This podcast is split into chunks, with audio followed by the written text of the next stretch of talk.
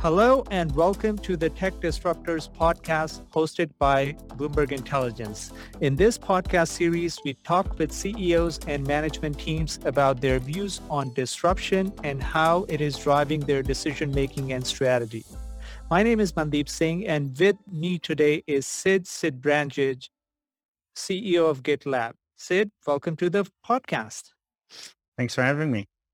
Right. So I think there's a lot to cover given, you know, your company has IPO'd recently. And I wanted to maybe start off there in terms of how the journey has been as a public company. And really, you've seen quite a change in environment from the time you IPO to where we are, you know, in the first six months of this year. So just any high level comments on how you had to adjust post IPO?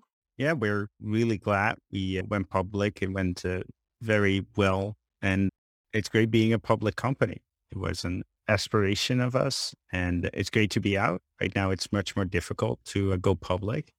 And that means being public means that your stock price goes up and down with the market, but we're focused on helping our customers realize the, the long-term potential of DevOps. And it's helped us to spread the message that there's a, a, better, more efficient way to deliver software. It's created a lot of awareness for GitLab being public. So you mentioned DevOps and, you know, when we talk to investors, they tend to look at the cloud market in three broad segments, SaaS, PaaS, IaaS. So if I'm correct, and, and feel free to, you know, correct me if that's not the case, DevOps will be part of the PaaS segment. And so, you know, given you started off focusing on that functionality around, you know, creating repositories and giving developers options to do continuous integration and deployment. How do you fit into the, that broader PaaS market? I think, first of all, we're cloud agnostic. So we're not uh, competing. In fact, we're partnering with AWS, GCP, IBM, and many more partners. And with GitLab, people can host GitLab on any cloud people can deploy to any cloud. Second thing is think of GitLab as as like the your your, your control platform. So it's in many ways more of a SaaS application to to control your your applications and, and your infrastructure. GitLab with GitLab you can centralize your development, your security, but also your operations, like deploying, maintaining, and monitoring all those apps. So I, I don't think it, it fits that need divide per se.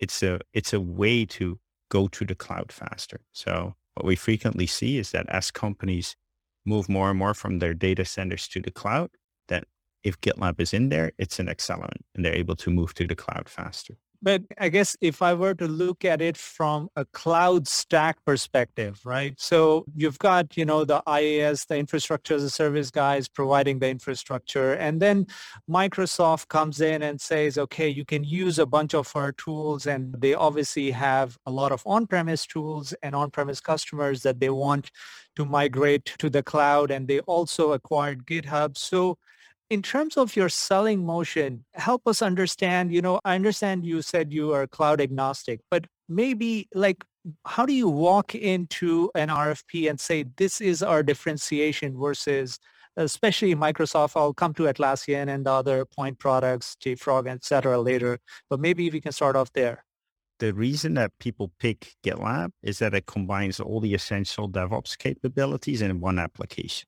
No other tools does that to the extent GitLab brings planning, CI, CD security, compliance, monitoring all into a single platform. And we're independent of any cloud. So you can host it anywhere, you can deploy to anywhere, and we're not trying to push you to a certain cloud.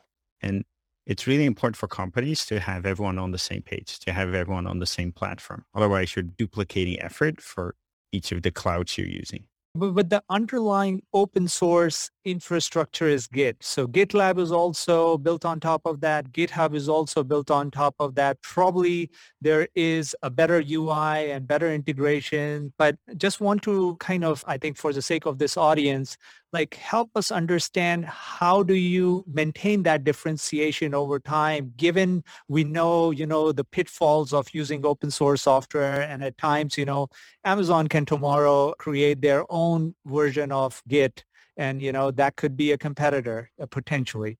So we're built on tons of open source projects, Git, um, Postgres, Elastic slash OpenSearch. All, all of these things are underlying technologies.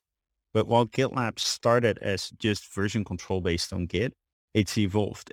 The current solution is 10 times as broad and it goes all the way from planning, think an alternative to Jira, to securing, think an alternative to Black Duck, Veracode, etc to monitoring and deploying the applications. So while we still have Git in the name, the actual solution is much broader than that. So how would you characterize the mode in your business? Like what exactly is the mode and how long do you think you can maintain that? So what we do, what we help customers do is replace not just their DevOps tools, but like all the custom code they had to develop to integrate those. So typically they have like 10 different point solutions. Mm-hmm. One does the planning, one does the source code management, et cetera, et cetera. And then they over time build up a lot of digital duct tape to tie all of that together. With GitLab, they can over time replace that. According to a Forrester study, we replace about three point solutions a year. We do that year one, year two, year three. And when they do that, not only can they save costs on the software and save people on the integration efforts, like those are frequently their smartest people are now working, they can move from working on integrations to contributing to the business. But also their people get more effective because they don't have to context switch all the time. And most importantly, they can respond faster. At Goldman Sachs, they went from two weeks to two hours to improve their most important application due to GitLab. So in terms of, you know, the adoption and if I understand it correctly, you've got different kind of versions of the product, premium product, ultimate that has got all the features. So maybe, you know, if you can walk us through how is the typical adoption uh, sort of cycle in terms of a customer landing with a freemium product and then how long before they realize they need the premium? Yeah, so sometimes we land on the free version, sometimes we land on the ultimate version. What we typically see is that GitLab grows in the number of people that use it because as people start using it, they see that they have enormous productivity gains, that their cycle times get much faster, and they decide to standardized on GitLab. We got best in class uh, net retention, and it's driven by primarily adding adding more users to it. So that's the the primary way in which we go. Sometimes customers say, "Look, I want to standardize," and and this was the the last earnings was the first quarter where we said, "Look, we now have C-level people coming in, and they no longer need to be sold on hey, I want to standardize on a platform. They just want to make sure they're getting the best one. And that's a that's a new development, but we see that more and more where people are moving from DIY DevOps, where they were responsible for the tool integration, to a platform. According to Gartner, that's going to grow from 20% adoption this year to 60% in 2024. So would you say you're moving up market now? Earlier was mostly small and mid-sized businesses. Now you're landing with more enterprise customers? The remarkable thing is enterprise has always been the majority of our business from the from the very start. So we're not so much moving up market. I think what we're seeing is that the realization is there at the C level that they need to move from DIY DevOps to a DevOps platform. And that's a first. We we pioneered this when we moved from Git as version control to becoming broader. I think then the, the analysts started predicting it and now those predictions are coming true. So how did you land up with enterprise customers? I mean, typically I mean, we follow, you know, so many software companies here, which are high growth and every company has a very different selling motion. If I were to compare Atlassian and Snowflake, very different selling motion, you know, in terms of direct sales force versus more word of mouth.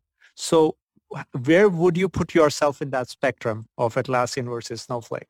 Think open core, like having all the source code out there and be for people to be able to inspect it and contribute back to it seems a new, fundamentally new and better go-to-market business model, and it, it's a fundamentally better R and D model.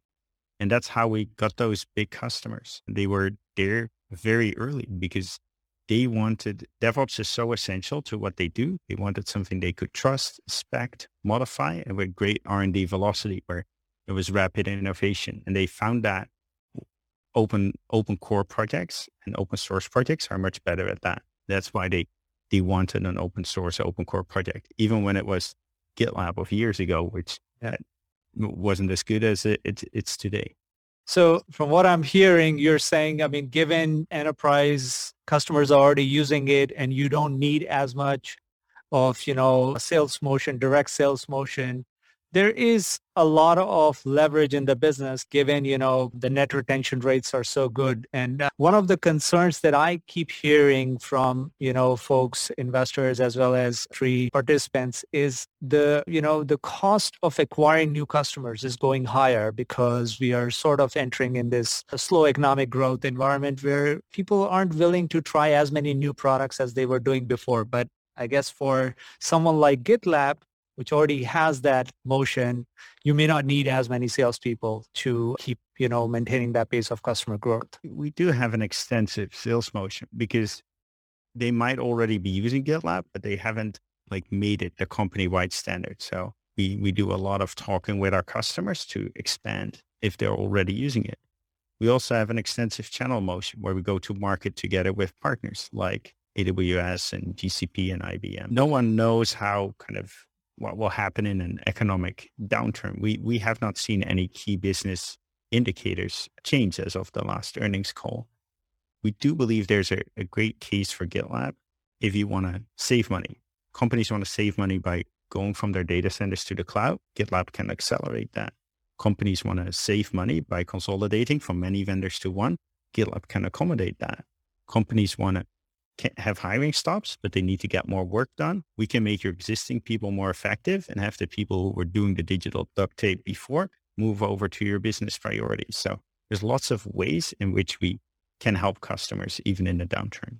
So you said, you know, you help customers save money. I was about to ask you about any price increases that you have rolled out to the customers and how has that been viewed in terms of just you know, your customers, I mean, sticking with your product, but just the receptivity to a price increase? Yeah, a couple of quite a, a while ago, I think a couple of years ago, we deprecated our most affordable plan.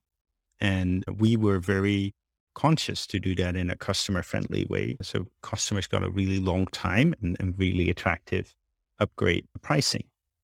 And uh, not frequently is, is, is such a thing kind of viewed as a success by the outside world. But I think in this case, we got a blog post from the Zuora CEO that we got it right.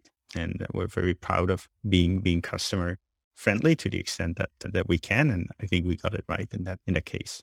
So look, I, I think when I look at DevOps as a market, nobody kind of predicted it would become such a big category in such a short span of time. I feel like the pandemic was an accelerant in terms of you know driving adoption for DevOps products, and it reflects in the numbers both for Atlassian and you guys and some others.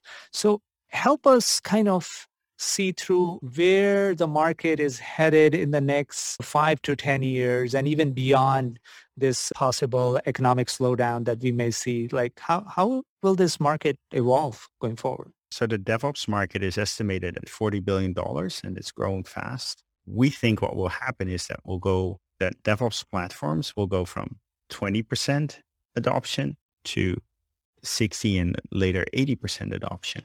So that's the big shift that's happening, going from DIY DevOps point solutions and digital duct tape to integrated platforms, one application, one screen, one data source. That's a big development.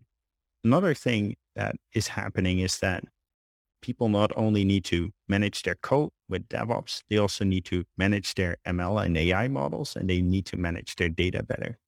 And right now, those are three different Uh, infrastructure stacks, but we're already adding ML ops functionality to GitLab to bring those worlds together. So does code have gravity in your definition, like similar to data gravity? Is that something or like do you think about in terms of driving, how to drive more stickiness? The fact that you've been doing this and you've got so many code repositories that you have in your product? Every company has to become a software company.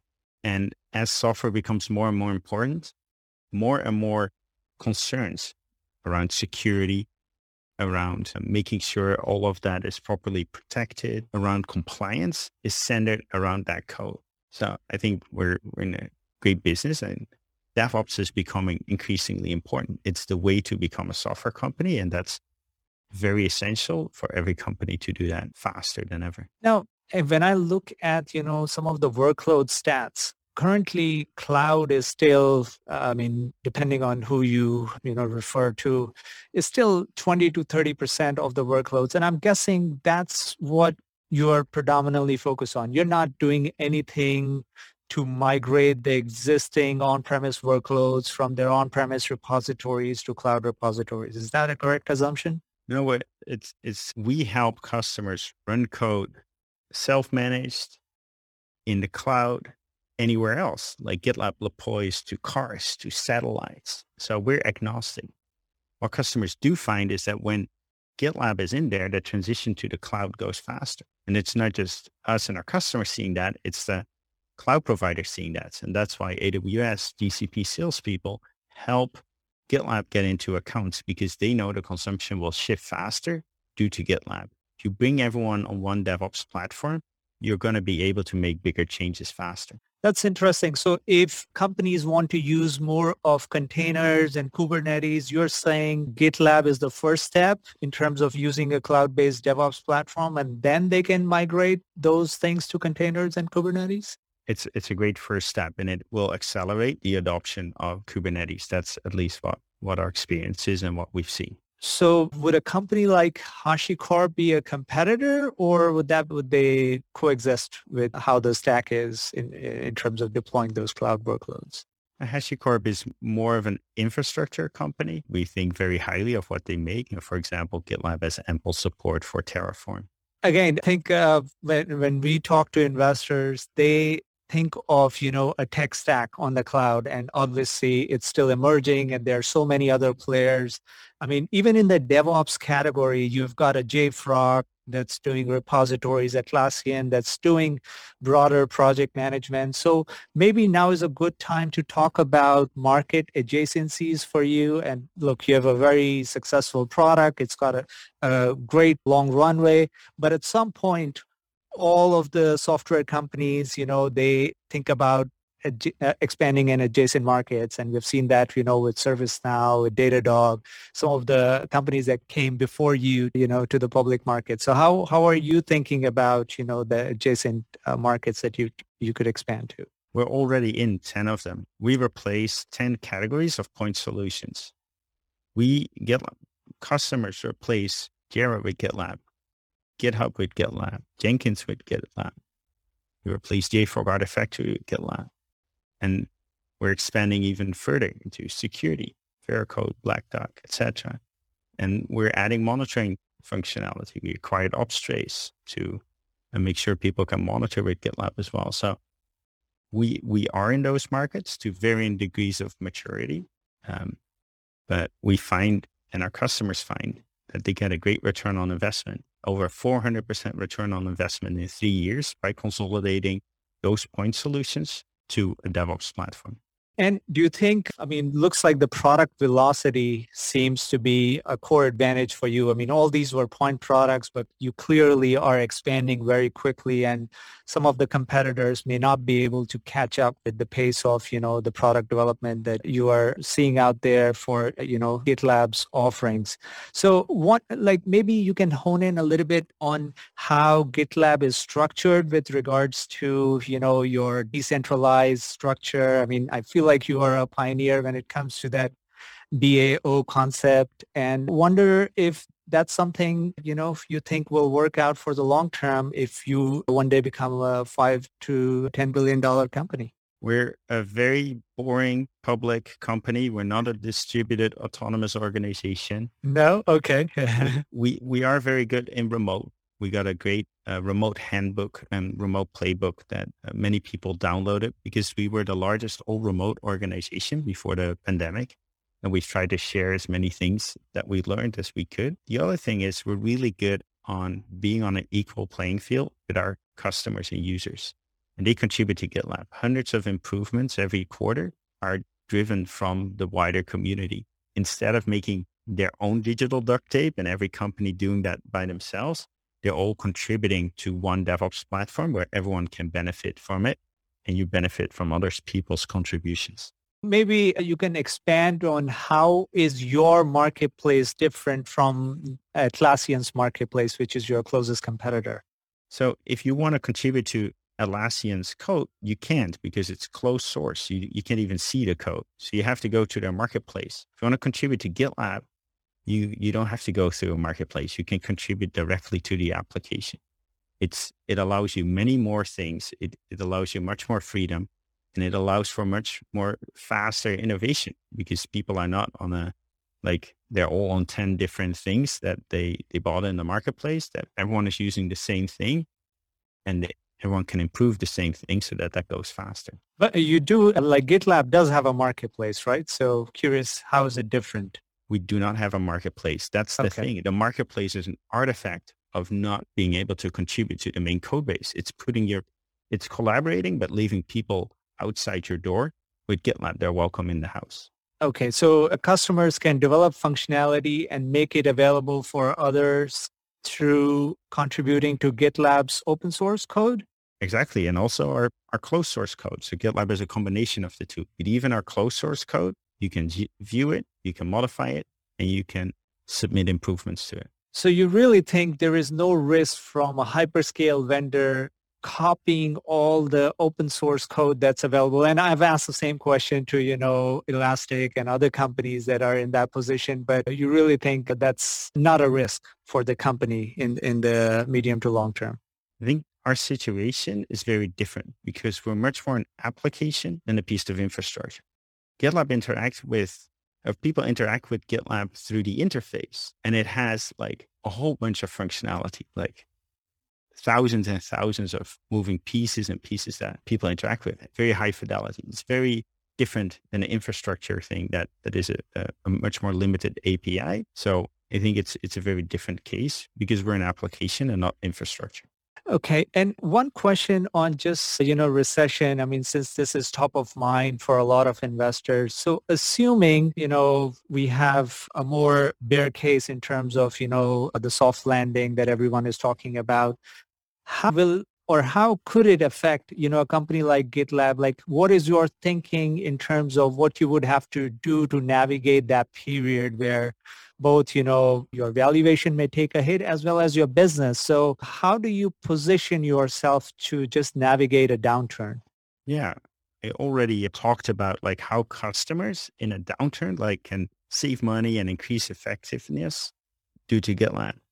And because of that, in the last downturn due, due to the pandemic, when airline revenue was down 90%, we signed three global airlines mm-hmm. because irrespective of how the economy is doing, irrespective of your cash flow, like you need to become a software company now more than ever. Last quarter, we grew 75% year over year. Our net retention is over 130%. And we told in the last earnings call, our order book in Europe has never been stronger. And so in terms of how you think of an IT budget being allocated to DevOps, you like, is your core assumption that DevOps is non-discretionary in pretty much every company's IT budget out there at this point of time? I think what companies want out of their DevOps budget is they get better tools for less money, that they don't need to spend all that money on integrating them, that the DevOps tools get more out of the current people they already hired because it's very expensive to hire more people. And that the DevOps process is better able to help the entire company realize their business goals quickly. And we can offer all four. So let's move into some rapid fire questions. The reason I like to have them is just so that it gives an opportunity to, you know, go over stuff that we didn't discuss so far. So you can keep your answers brief. I'll start off with any misconceptions about GitLab that you want to clear on this uh, podcast. Yeah, I think we talked about one of them that we're just about Git and source control. Well, that's like 10% of what we what we do. The other one is that if you adopt a DevOps platform, it means that it's it's a closed ecosystem. Couldn't be further from the truth. People adopt GitLab gradually, and it, where it plays nice with all the existing solutions you have. It's just a better experience to replace those over time. We're not forcing you to do that. And what is one technology or trend that you are most excited about over the next two years? Yeah, we already discussed like the move from DIY DevOps to a DevOps platform, 20 to 60% over the next two years. We're very, very excited about that. one I'm uh, personally also excited about is the move from proprietary software to open core software, where you can look at all the code, you can contribute back to it, you, you work together. I think that's a revolutionary both go to market and R&D strategy. And if you had to take a guess on what percentage of workloads would be on cloud versus on-premise over the next five years, do you have a view on that? I think it's it's clear that most companies are moving to the cloud. Very few companies are, are moving on premise. So the direction is clear. There's there's better experts about the exact percentages. So, I mean, but you, you, wouldn't want to position yourself for a mainframe type of a company or companies that are still running their critical workloads on premise or on mainframes. Oh, we, we love those companies because they don't just have mainframes. They have mainframes and this and this and that. And we got great support from mainframes. IBM added Z series support for GitLab. They contributed that. Like it's, it's with GitLab, you can work you can do DevOps irrespective of where you're hosting, what platform you're using, where you're deploying the code. That is our core differentiate, one of our core differentiators. So we're, we're really proud to support use cases like that. And tons of people use us on mainframes.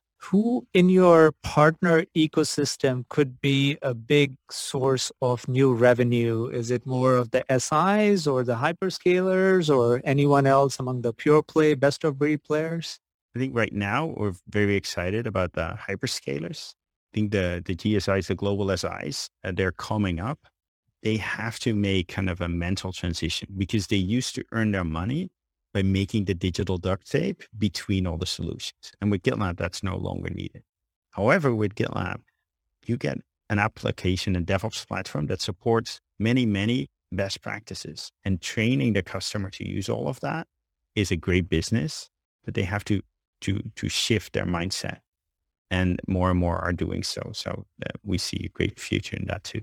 So among the hyperscalers, anyone in particular that you feel could contribute meaningfully in terms of driving that sales motion? I mentioned AWS, GCP, IBM. It's like children. You'll love them. We, we just won Google GCP Partner of the Year. I'm very proud of that. And so DevSecOps is a market that we keep hearing from every cybersecurity vendor out there.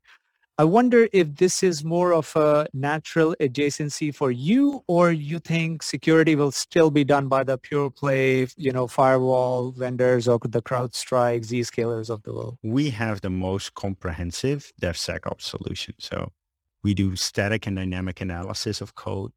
We do secret detection, code quality, API security, fuzz testing, dependency scanning, license compliance, and vulnerability management all in one application. And it's a resounding success. It's the major reason that people buy our ultimate tier and ultimate is growing at over 100% year over year. So could that be additive to your net expansion rates, the success of DevSecOps? For sure. It's, it's additive because it's, it's a reason for people to up tier. And then lastly, in terms of, you know, just a multi-cloud sort of positioning. I mean, you've got all uh, the vendors, you know, whether it's Datadog or HashiCorp, and, and they're all kind of positioning themselves in terms of the different parts of the stack, if you may. And I'm not sure if I'm describing it the right way, but how do you think, uh, you know, your positioning is relative to Atlassian, Datadog, and, you know, HashiCorp and all, all these vendors that are all positioned for multi multi-cloud? Are we more in a, a like looking forward to a best of breed world or you think there will be consolidation in that space? So we're, we're multi-cloud, just like them, work irrespective of the cloud you use. I think with HashiCorp, they're more infrastructure, we're more application. So we see it as more complementary. But Atlassian, if you look at their Jira product, our planning functionality is more and more replacement for that. With Datadog, our monitoring functionality is very, very early, but we look at building that out over the years. And we, we have seen that if you use DevOps on one platform with one interface, one data store, it's much easier to use. It's, you have a quicker cycle time. It, it brings all those benefits. So we believe that the DevOps, DevSecOps space will consolidate. And so I do want to ask one question around assumptions. And and so what could go wrong with your assumptions? I mean, as a CEO, I know you want everything to be even better than your expectations. And so far you've been incredibly successful. But what could go wrong with your assumptions? Yeah, there's short-term and long-term risks. Short-term, we have to make sure that our customers can depend on us, our support, our uptime, security. Not getting breached. Long term, most companies are suffer the most from things they do wrong. They, they get politics at work, and they, they they they fail to they fail to innovate. They fail to listen to their customers. They fail to listen to their smaller customers. Those those are things we we should make sure we we don't do. You mentioned something very interesting, not get breached. So which public cloud are you deployed on? And uh, wondering, you know, Uh, how do you think about just the hosting infrastructure for your products? I think all the the, the known hyper clouds have an amazing track record in in securing their clouds. I think it's the the second tier clouds that, that that I'm aware of that where some have had major breaches. So I'm very impressed and we have a lot to. They have amazing teams working on that. Anything else that we haven't covered, which you want to kind of convey to the investors or uh, just, you know, your customers? I think we've we've touched on the on a lot of of what makes Lab exciting in, in this call. And I'm very appreciative. Thank you. Great. Thank you so much for your time, Sid. It's been fun having you on the podcast. Wish you all the success. And thank you to our listeners. This podcast episode is available on the Bloomberg Terminal and also on all the major app stores. And if you have any questions, please reach out to bi underscore tmt at bloomberg.net. Thanks again.